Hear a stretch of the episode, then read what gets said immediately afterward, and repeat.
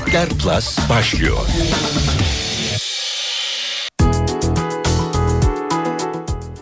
Teknoloji, yaratıcılık ve eğlence bugünkü konu başlıklarımız İnternetler Plus'tan merhaba. Haftanın son iş gününde son saatleri geçirirken keyifli bir sohbet gerçekleştirelim dedik. Sunucunuz ben Dilara Eldaş. Bugünkü konuğumuzsa Nerdworking kurucusu Erdem Dilbaz. Lütfen siz de bizim sohbetimize katılın. Twitter'da internetler hashtagini kullanarak ve Erdem hoş geldin. Merhaba. Nasılsın? Gayet iyi. Siz? Ne- ben de iyiyim. Erdem e, biraz erken geldi. Erken gelip de biraz sohbet edelim dedik. Çünkü ben Erdem'le ilk defa karşılaşıyorum. Çok keyifli, çok sohbeti, dilbaz bir insan soy ismi gibi. Nerdworking'den başlayalım istersen. Nerdworking.org diye bir site var ve bunun oluşumu bir hareketi var. Nerdworking ne yapar? Aslında dışarıdan gözüktüğü şekli bir sanat kolektifi gibi.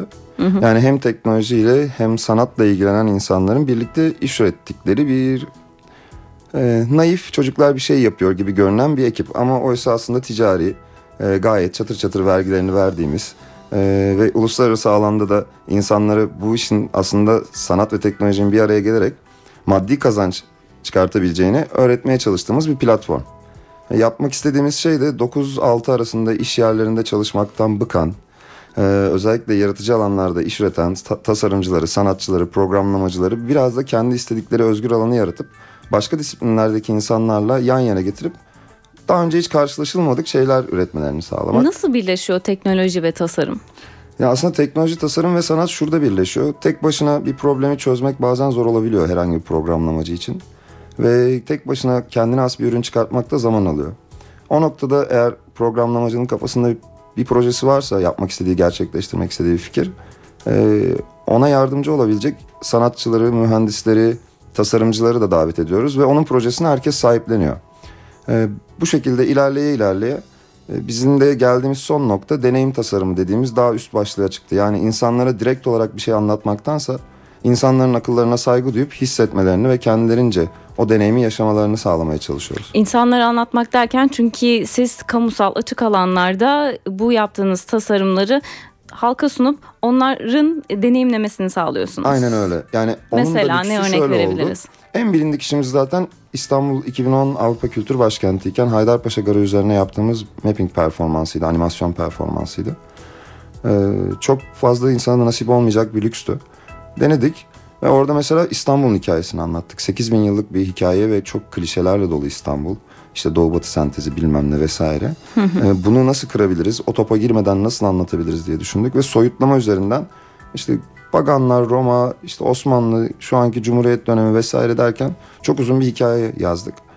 Ve o hikayeyi kamusal alanda sergiledik. Yani Haydarpaşa'nın üzerinde sergiledik. İnsanlar da Hay- Kadıköy'den Sen- izlediler. ama orada Haydarpaşa binasının hani böyle bir resmedecek olursak bu sıra burada e, Haydarpaşa binasının uzaktan hani çekilmiş videolarını izledim ben. Keşke gerçekten orada olup izlesek. O eminim bambaşka bir deneyimdir. Evet. Binanın üzerinde e, tasarımlar görüyoruz değişen. Örneğin yıkıldığı vesaire gibi değil mi? Aynen dönüşümleri görüyorsunuz. Mesela bir 1950'ler Dolayısıyla gece olması lazım ki o ışıkların Tabii tabii gece için. olması lazım ki projeksiyon işe yarasın. Yani mesela atıyorum 1950 İstanbul'a göç Haydarpaşa bunların en önemli şeyi e, kapısı tabii ki. Ve binanın dönüşümü ve transformasyonu da bu şekilde. Yani biz onu birazcık daha soyutlayarak anlatmaya başladık. Ve orada izleyen herkes kendince bir şeyler bulabildi. Herkes beğendi. Ee, böylesi bizim daha hoşumuza gidiyor direkt bir anlatım yapmaktansa. Çünkü herkesin kendince bir şey var anlayabileceği bir nokta var. Herkesin anlayabilmesi zaten biraz da derdimiz ve popüler olmak istiyoruz o anlamda. Hani sanat ve teknoloji ve tasarım bir araya geldiğinde çok unik kendine has şeyler ortaya çıkartabiliyor. Ama bunu hani sen ben bildiğimiz zaman bu yeterli bir paylaşıma ulaşmıyor. Bu işi yapmak için ne olmak gerekir? Yazılımcı mı, sanatçı mı, animasyonda bilmek lazım. Nedir onun tam karşılığı? Aslında buradaki en benim şanslı olduğum şey girdiğim her işten atıldığım için kendi işimi yapmak zorunda olmam oldu.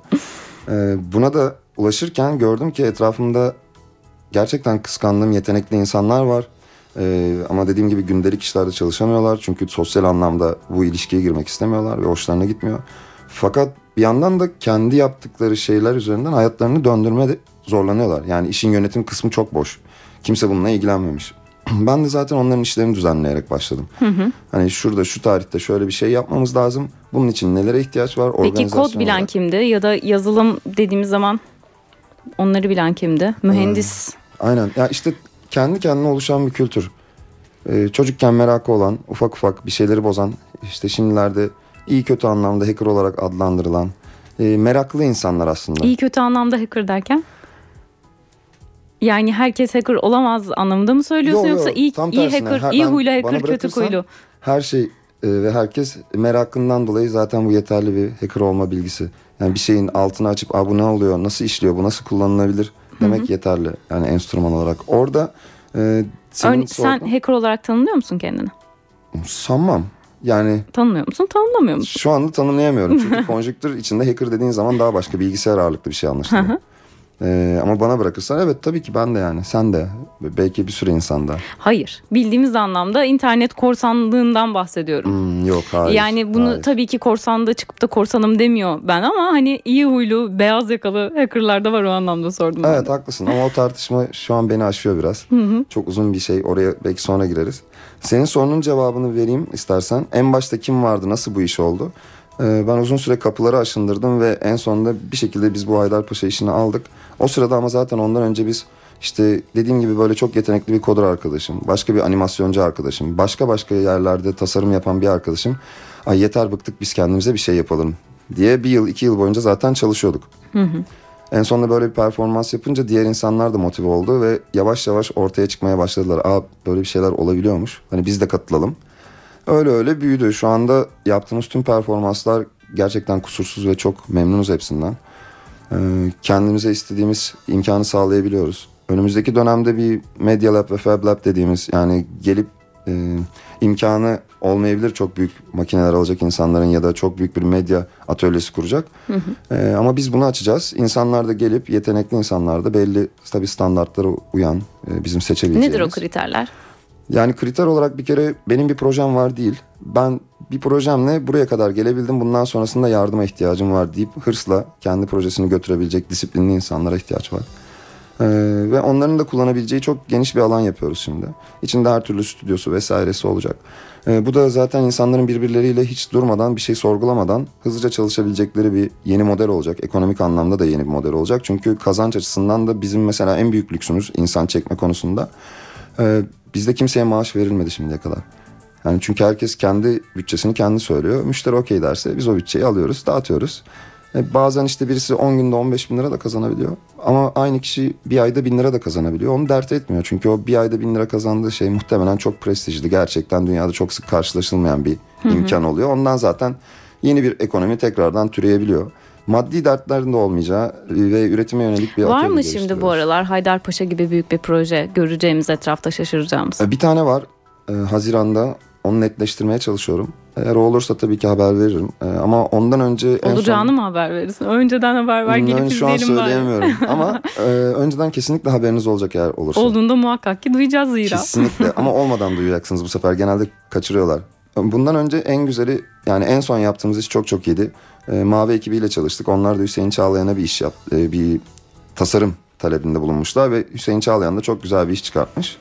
Biz de biraz onun için güzel böyle tatlı holografik bir enstelasyon yapıp video e, sergileme diyelim.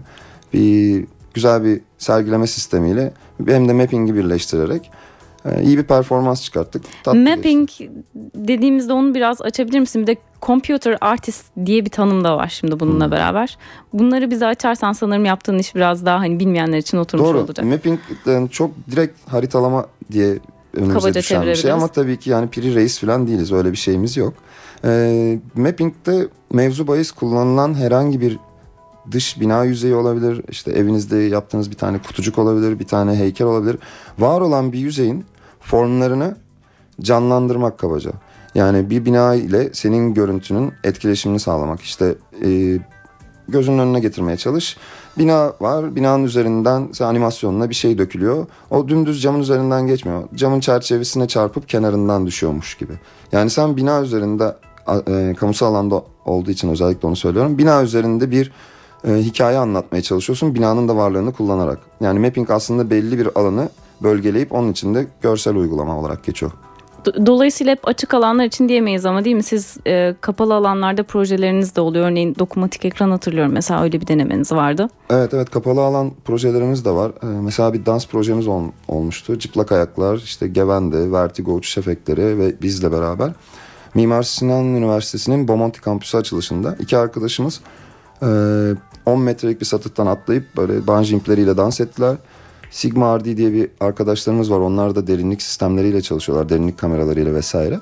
Onlar da mesela onların hareketlerini alıp e, real time görsel vesaire üretmek için bize bir sistem geliştirmişlerdi.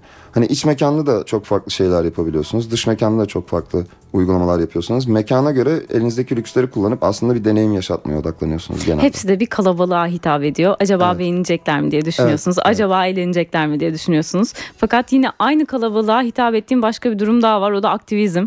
Aktivizm evet. tarafında neler oluyor ve hakları biraz belki konuşabiliriz. Telif tarafına biraz geçebiliriz. Erdem aktivist demek seni yeterince tanımlıyor mu yoksa biraz yaptığın işlerden mi bahsetmek lazım? Sansüre sansür gibi. Ee, başka hangilerini ardarda arda sıralayabiliriz? Aslında benim derdim biraz kamusal alanla. Yani sokağa çıktığında insanlar bir noktadan sonra oranın kendine ait olduğunu unutuyor ve e, hem toplumsal hem de işte devlet nezdinde bazı kurallara adapte olup iyice e, yapmak istediklerini bir şekilde bastırıp unutturuyorlar. Benim derdim insanları sokağa çıkartmak. Mesela her sene bunun için e, yastık savaşını düzenliyorum İstanbul'da Cadde Kaç yıl oldu yastık savaşını düzenlemeye Dört. başladı? Bu sene dördüncüsü oldu. Bunu dünya çapında aynı anda yapılan bir Evet, şey. evet, aynı gün Nisan'ın olan bir şey. her cumartesi İlk cumartesi. Nisan'ın ilk cumartesi, cumartesi yapılan, bir yapılan bir şey. şey. Ne zaman başlamış? Nasıl başlamış bu? Hmm, 8 yıl falan oldu. Amerika'da başladı galiba. Yani Amerika'da başladı. Kanada'da sıçradı. Sonra büyüdü büyüdü. Ufak ufaktı. Sonra bir sürü insan katılmaya başladı dünyanın her yerinden. Şu an 60 ya- ülkede farklı şehirlerde yapılıyor. Ee, onun dışında Amaç ne? amaç yok. Yani amaç insanların bir araya gelip bir şekilde mutlu olması. Çünkü insanların e, kendileriyle iletişim kurmasını sağlamak için oturup bir konu hakkında enfikir olmalarını beklemek ahmakça. Ama aynı anda eğlendiğiniz zaman e, yanınızdakinin kim olduğuna bakmazsınız. İşte ağır kapı e, şenliklerinde olduğu gibi ya da atıyorum festivalde olduğu gibi ya da hep beraber bir estetik duygu yaşadığınız bir konserden çıktığınızda yanınızdakinin fikrine zikrine bakmadığınız gibi. Ee, amaç insanları bir araya getirmek ve onların eğlendiğini görmek. Çünkü mutlu olduğunuz zaman kafanız çalışıyor. Bu seneki çok komikti gerçekten o anlamda. Bu sene çok fazla çocuk vardı. İnsanlar çocuklarını getirmiş bu sene. 5 ve 8 yaş arasında çok fazla insan vardı. Ama o çocuklarla yastık savaşı yapan tinerciler de vardı. Aa, Yani onun yanında 55 fotoğraf. yaşında bir amca da vardı. Hani bu bunu görmek iyi. Kimse gidip de tinerciye hoş demedi. E, tinerci de bir şey yapmadı. Çocuk da bağırmadı, kızmadı da. Çünkü derdi başka. Yani eğlenmeye Dışarı- bakıyor. Dışarıda e, bir aile halbuki yine aynı tinerciden tedirgin olabilir. Ya olur Çocuğuma olur bir şey olur olur. İşte ağır kapı şenliklerinde onu yaşıyorduk Diğer biz. yanına alabilir elinden Aynen. tutup. Ağır kapı şenliklerinde e, tamam güleceğiz, oynayacağız, dans edeceğiz ama biz oraya giderken normalde sokakta yanından geçip bakmayacağın başka insanlarla arkadaş olacağını öngöremeyerek gidiyorsun. Ama orada bir o saat olmuş dans ediyor. Herkes göbek atıyor. Bir şekilde arkadaş olmuşsun. Yani arkadaş olmak için aynı fikirleri söylemen ya da onlara bağlanman gerekmiyor. Onları savunman gerekmiyor. Ee, onun dışında eylem tasarımları çok ilgimi çekiyor. Çünkü var olan davaların yani insanların dava edindiği konuların e, eylem yöntemleri çok sıkıcı ve bunaltıcı. Ee, standart bir lay lay lay loy loy loy ile geçiyor genelde ve emek harcandığını düşünüyorum. Çok emek harcanıyor. Daha iyi olabilir. Bunun için çalışmalarım var. Mesela e, bir iki yıl önce Sarıyer otobüsünde, Taksim Sarıyer otobüsünde bir çocuğun e, kız arkadaşıyla öpüştüğü için dövüp aşağı attılar. Ondan bir hafta sonra otobüste öpüşme eylemi yaptık biz. Ve ben hiç tanımadığım insanları davet ettim oraya. O da internetten böyle Facebook'tan gizli bir grup açıp böyle böyle yapacağız. Neden gizli bir grup? E, çünkü şaşırtmak istiyorduk. Yani bunu yapacağımızın bilgisi herkese ulaşırsa onda bir şaşkınlık olmaz. Şans eseri DHA'dan da bir muhabir gelmiş. Şans eseri? Evet yani o da görmüş. O event ona da gitmiş. Çok az insana gitmiş çünkü. Eğer bir deha yani herhangi bir e, medyadan birisi olmasaydı orada bu kadar yayınlayabilirdi. Aynen. Neden haber vermiyorsunuz basına? Ee, o da öğrendiğimiz bir şey oldu işte. Deneyimleyerek öğrenmiş oldunuz. Ama gittik otobüse bindik. Bir durak ilerledik. Ve herkes öpüştü yani. Bunda bir problem görünmedi. Hmm, Sonrasında da bu duyuldu. Ve o hat üzerinde bir e, tartışılan bir konu haline geldi.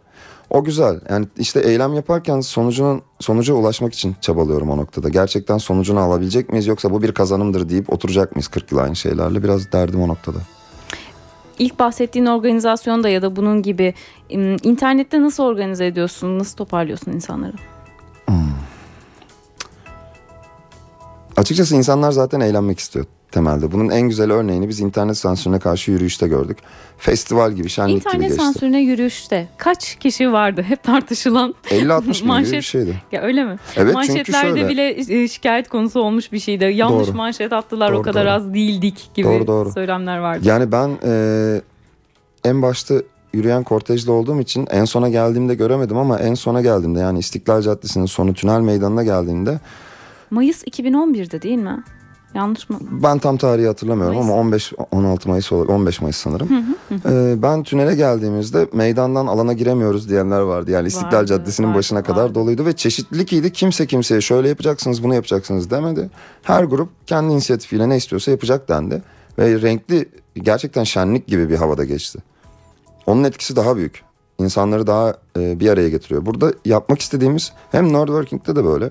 Diğer eylem tasarımlarında da böyle. Hani bir tek benim bakışım değil böyle düşünen çok da insan var. Ya- Yavaş yavaş bir araya geliyor. Mutlu olmak. Çünkü demotive edip sizi mutsuz edecek çok fazla şey var. Bunlara kafayı takıp yüzünüze astığınız zaman düşünemezsiniz. Ve bu e, sizin canınızı çıkan şeyleri her zaman güçlendirir. O yüzden mutlu olup umutlu olup devam edip denemek yani eğlenmek. Çünkü eğlendiğimiz zaman aklımıza bir fikir geliyor.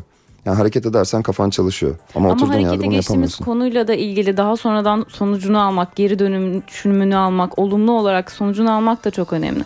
Örneğin o internete sansür yürüyüşünde geri dönüşünü ne kadar alabildiniz? Hmm. Doğru bir soru. Çok geçenlerde başka bir konu üzerinden tartıştığımız bir soru. Geri dönüşünü şöyle aldık.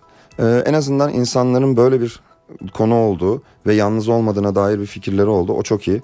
Çünkü çok insan ah sağ olun böyle bir şey yaptınız. Yani farkına varamıyorlar çünkü gerçekten buna tepki veren başka insanlar var mı? O kalabalığı görmek iyi oldu. Ee, o dönemki filtrelerden tabii saçma sapan ve sonradan çıkartılmak için konduğu aşikar olanlar çıkartıldı.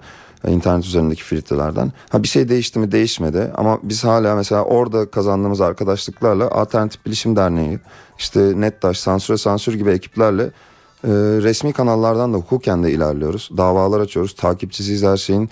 E, gerekirse kendimiz meclise kadar gidiyoruz, konuşuyoruz. E, bu bir motivasyon oluyor. İnsanları bir araya getirip kendi derdine sahip çıkmaya yönlendiriyor. Kesinlikle öyle. Aynen. Aktivizmden devam edecek olursak olumsuz tarafları da var. Bun, mesela Wall Street Journal önünde yapılan o e, meşhur eylem. Occupy. Evet Occupy eylemi, Wall Street eylemi, Journal nereden çıktı? Oradaki eylemde e, sonradan şöyle birkaç yerden şöyle bir eleştiri duymuştum. Tamam yapıldı, çok güzel. Fakat e, bir geri dönüşümüne bakın. Gerçekten o kadar olumlu oldu mu? Orada e, borsayı bile etkiledi. Borsadaki birçok şeyi bile etkiledi. E, o zaman aktivizm yapıyoruz. İnsan gerçekten biraz mantığını sorguluyor. Bir sürü insan e, Facebook'tan, Twitter'dan toplanıp geldi oraya ki sadece orada da olmadı. Avrupa'ya da yayıldı. Orada da eylemler oldu. Oradan Mısır'a gitti. Evet o zaman aktivizmimizi biraz bu anlamda mantığını açıklar mısın? O zaman nerede yanlış yapıyoruz? O estağfurullah. Yani şu an yaşadığımız dönem dünyada her şeyin alt üst olduğu. Çünkü bilginin kontrol dışına çıktığı. Yani bilginin bir güç olduğundan dolayı kontrol dışına çıkması çoğu her şeyi alt üst ettiğinden hani bir şeyi tanımlamak benim için de çok zor. Başkası için de çok zor. Ee, şu an bir geçiş dönemi. Onun için de adaptif yani böyle adapte olmaya çalışan bir şekil alıyoruz. Hani aktivizm burada ne işe yarıyor? Ee, belki o an sonucunu alamıyorsun. Ama çok büyük bir ekip şunu görüyor. Yani bir kitle var. Ee, bu kitleyi rahatsız etmememiz lazım. O zaman ona göre ilerleyelim. Yani siz zaten genelde e, sıkıntı veren çok büyük güç odaklarının kendi başına karar alması. Ee, siz onları kenarlarını en fazla yontabiliyorsunuz. Yani böyle istediğini yapma da yani hepimize yarayacak bir yere doğru yönlendir. Biz mesela Nerdworking'i kurduğumuzda ilk sene geçti ve ben gerçekten büyük şirketlerden bir noktada nefret etmeye başladım. Şundan dolayı hiç derdim değildir yani kapitalizm vesaire tartışmayacağım. Biz sadece 5 arkadaş elimizdeki işte 20 liralık çiple insanlığa katkı sağlayabilen bir şey yaparken çok büyük markalar, delicesine paraları olan insanlar ellerindeki o kadar mühendisle hiçbir şey yapmayı tercih etmemesi yani kazandığı, öğrendiği kültüre katkı sağlamaması bizi orada biraz çıldırttı. O yüzden mesela böyle insanları bulmaya çok çalışıyoruz ve böyle insanlar da var. Yani elimdekilerle ben kime katkı sağlayabilirim? Elimdeki bilgiyi ben nasıl faydalı bir hale getirir de başkasına verebilirim. Ve bunun Paylaşım karşılığında ekonomisi diye konuşulan paylaşım şey var. ekonomisi. Yani Bitcoin Değer dediğin şey mesela şu anda Para değil her aynen zaman. aynen para değil çünkü değer. Şu anda işte birey olarak birinin aldığı like onun için ayrı bir değer. Parayla o hissiyatı veremezsin ona. Ee, ya da e, barter yani takas ben böyle bir şey yaptım sen de bana yaptığını ver mantığı. İşte internette kullanılan para birimi yeni bitcoin bir yıl içinde milyon dolarlık bir alan açtı ve kendi e, nedir kurunu yarattı. E, böyle böyle çok fazla ekonomi başlıyor. Paylaşım çünkü insanların derdi. Yani sadece insanlar temelde mutlu olmak istiyor. E, biliyor da yani çoğunluk zengin olamayacak. Zaten zengin olma derdi yok. E, mutlu olmak yettiğinde de başkasının ağız kokusunu çekmek istemeden kendi derdinle uğraşmaya başlıyorsun. Peki madem paylaşım dedik internette yeni dönemde biraz öngörün bir 5 yıl sonrası için 10, gün, 10 yıl sonrası için nasıl olabilir? Gerçekten e, bir şeyler değişecek mi bu kadar konuşurken aktivizmden bahsederken hmm, örneğin e, diyelim ki eskiden bundan 5 yıl önce bir şarkıya MP3 yazardınız şarkının sonuna ve onu bedava indirebilirdiniz. Ama şu anda bu böyle değil. Fakat yine de bedava paylaşılan alanlar da var. Nasıl öngörüyorsun sen? Nasıl değişecek? Orada temel bir yaklaşım yani direkt sorununa cevap veremeyeceğim.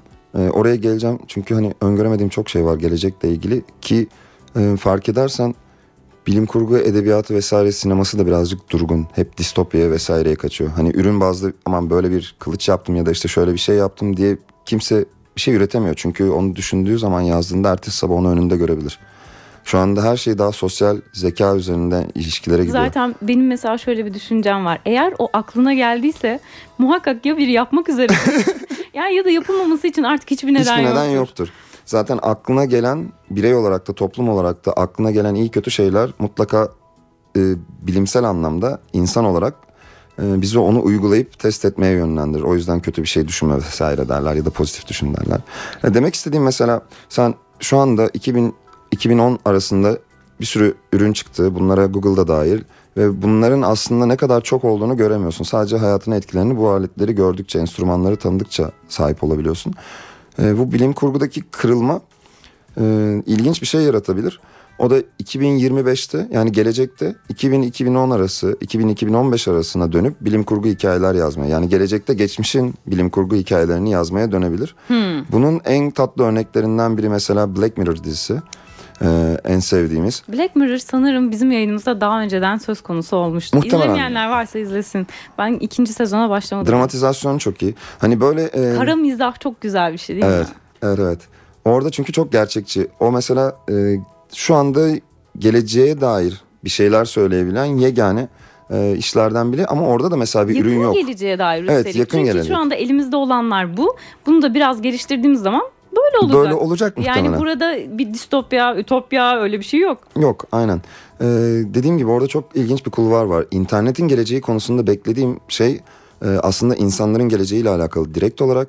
Çünkü sen ben bir önceki nesil diyelim e, ya da işte bizler biz değişime açık olabiliriz. Birey olarak hani az çok seni bildiğim için söylüyorum. Kendimi bildiğim için söylüyorum. Tamam değişime açık insanlar olabiliriz ama neyi öğrenmeye başlarsan başla öğrenme sürecin devam ettiğinde muhafazakarlaşırsın. Ve biz şu anda 13 yaşında bir çocuğun ya da 7 yaşında bir çocuğun yap, baktığı yaptığı şeyi şaşırıyoruz.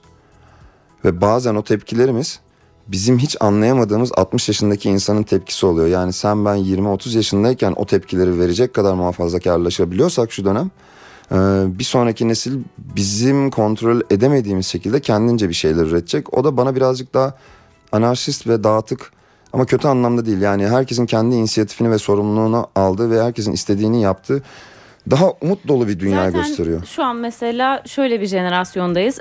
Eskiden icat çıkarma derlerdi lafını eleştiren, hor gören bir jenerasyondayız şu anda. Bundan bir iki jenerasyon önce kesinlikle böyle değildi. Gerçekten altı dolu dolu söylenirdi bu. Başımıza icat çıkarma. Dediğin gibi. Şimdi de keşke Facebook'u Facebook'u sen yapsaydın falan diyor babaanne ya falan. öyle mi? Yani hani insanlara bunun söylendiğini duydum. Sen niye yapmadın internetle uğraşıyorsun? Facebook yapsana falan. o değil de ben etrafımda en çok Instagram'ı duyuyorum. Ha. Instagram Facebook'tan çok daha e, basit bir iş. Evet. Facebook'un çok komplike alan- alanları var Evet, ve evet, evet, evet. orası bir dünya ama Instagram için öyle değil. Ne yapıyorsun? İşte bir fotoğraf paylaşıyorsun, gönderiyorsun. E, Türkiye'de belki çıksaydı bu girişimciliğe de bakış açısı şimdi başka bir program konusu zaten. Evet ayrıca tartışılabilir. Ee, Erdemciğim programımızın yavaş yavaş sonlarına geliyoruz ama seni bulmuşken başka ne sormak isteriz? Telif sormak isteriz. Telifi belki özgür yazılım alanından sormak daha do- doğru olabilir. Yazılımla bu kadar ilgili biri olarak. Hmm. Ne dersin? Artık açık e, özgür yazılımlar var. Copyright denilen bir şey kalmadı. Bazen copyleft diye bir kavram çıkıyor. Ya aslında çok oraya özgür yazılım olarak spesifik bakamayacağım. O birazcık benim dışımda kalıyor. Yani çünkü özgür yazılım e, konusu ve tartışması evet bildiğim, takip ettiğim bir şey ama hani hakim olup da evet böyledir diyebileceğim ve çok iyi fikir üreteceğim bir konu değil. Fakat telif konusunda biraz sıkıntımız var. Ee, Türkiye Korsan Partisi hareketi var mesela. Ee, bu korsan ismi biraz provoke etmek için kullanılan bir isim. Hani insanlar korsan değil öyle bir şey yok çalıp çırpmıyorlar. Ve Türkiye Korsan Partisi hareketi bu konuda çalışan ekiplerden biri. Şu anda Uluslararası Korsan Partisi A ile de birleşiyor. Ve onların ürettiği bilgiler Korsan Partisi hareketi olarak insanlar internetten bakarsa çok rahat ulaşabilirler. Onların ürettiği bilgiler içinde farklı şeyler görüyorsunuz. Öncelikle şu saygıyı duymanız bekleniyor. Sen insanlığın o zamana kadar getirdiği bilgiyi alıyorsun. Atıyorum müzisyensin gitar çalmayı o aleti yapan kişi üzerinden öğreniyorsun ve işte daha önce okuduğun notalardan başlayarak öğreniyorsun. Yani sana başka bir kümülatif toplu bir bilgi geliyor oradan bilgi öğreniyorsun. Bu bilgiyi başka bir forma çeviriyorsun yeni bir bilgiye bir parçaya çeviriyorsun. Tamam güzel ama arkadaş şimdi saygısızlık yapma. Sen o kadar bilgiyi alıyorsun sonra bu benim diyorsun üstünden bir de para kazanıyorsun ve bunu para kazanmak için de yani para kazanma da demiyorum ama para kazanmak için de acımasız yöntemlere sahip büyük kuruluşlara bunların haklarını devrediyorsun. Yani burada sıkıntı veren e, insanlığın bilgisini alıp onu satmak. Yani sokakta kopya kitap Kişi- satan Kişi burada ne kadar yeterli sence? Kendi e, hakkını, telifini korumak babında. korumamalı zaten. Oraya da geleyim. Yani sokakta korsan kitap satan insanların yaptığını doğru bulmuyorum. Ama internetten bir pdf'e ulaşabilirsem onu indirip okumak isterim. Çünkü ben orada bilgiye ulaşmak istiyorum. Herhangi bir yayıncı yapımcı yok orada. Ki korsan da evet. Korsan Yani kitapta onun Kitapta çok büyük bir versiyonu. zedelenme var. Çünkü kita- yani kitapta şeyi yapamıyorsun. Evet bassınlar korsan kitap harika bir şey demek istemem ben zaten. Onun emeğini biliyorum, onu çıkartma sürecini biliyorum. Ama müzikte mesela en çok tartışılan öyle bir şey yok. Ee, en son ne sormuştun? En son zaten bunu sormuştum. Toparlıyordun. son Evet toparlamaya çalışacağım. çünkü. Birazcık vaktimiz kısıtlı sanırım. Ee, dediğim gibi insanlığa ait bir bilgiyi alıyorsa onu paylaşmanın farklı yöntemleri var. Bazen insanlar şu anda mesela ücretsiz kendini göstermek istiyor. Ücretsiz paylaşmak istiyor. Çünkü zaten e, albüm ilk çıktığında da caz müzisyenleri albümü kullanırken oradan kazanacağı paraya hiçbir zaman bakmadı. Daha fazla ne kadar insan beni duyar da konserime gelir. Ben onun derdindeyim. Radiohead bu anlamda herhalde büyük bir örnek oldu. Tarihe Evet, geçecek evet, bir örnek evet. oldu. Kendi plak isim. şirketini bırakıp e, internetten paylaşarak. Ve şu da çok güzel bir özgüven değil mi? İsterseniz ücretsiz alın, isterseniz de ne Ha, kadar verin. verirseniz de verin ki milyon dolarlar kazandı yine onun üzerinden. Ya çünkü samimi. Ya para ben şunu diyor ben senin senden öğrendiğim bu şeylere örnekler karşı bir şey yaptım. hep de Radiohead örneği verilip duruyor. Yo Nine Inch Nails var başkası var ufak gruplar var yani demek istediğim sen saygıdeğer bir şey yapıyorsun. Sen insanlardan aldığını bedavaya veriyorsun. Abicim istersen ver istersen verme. İnsanlar sanıyor ki böyle yaşanmaz. Yo orada senin yeteneğini gören birisi senin filmin için müzik istiyor. Ya da işte bir yer için bir yazı istiyor ya da bir yerde davet ediyor. Ya aslında çok iyi bir network. Bedavaya herkes senin fikrini duyuyor. O yüzden e, telif sisteminin çok değişeceğini, değişmek zorunda kalacağını öngörüyorum.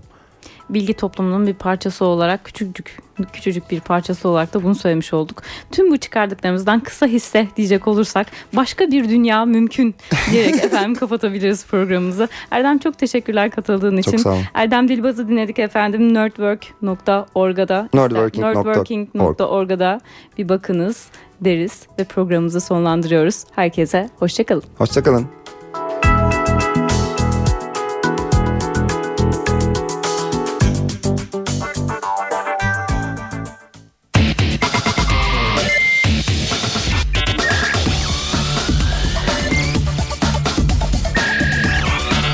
İnternetler Plus sona erdi.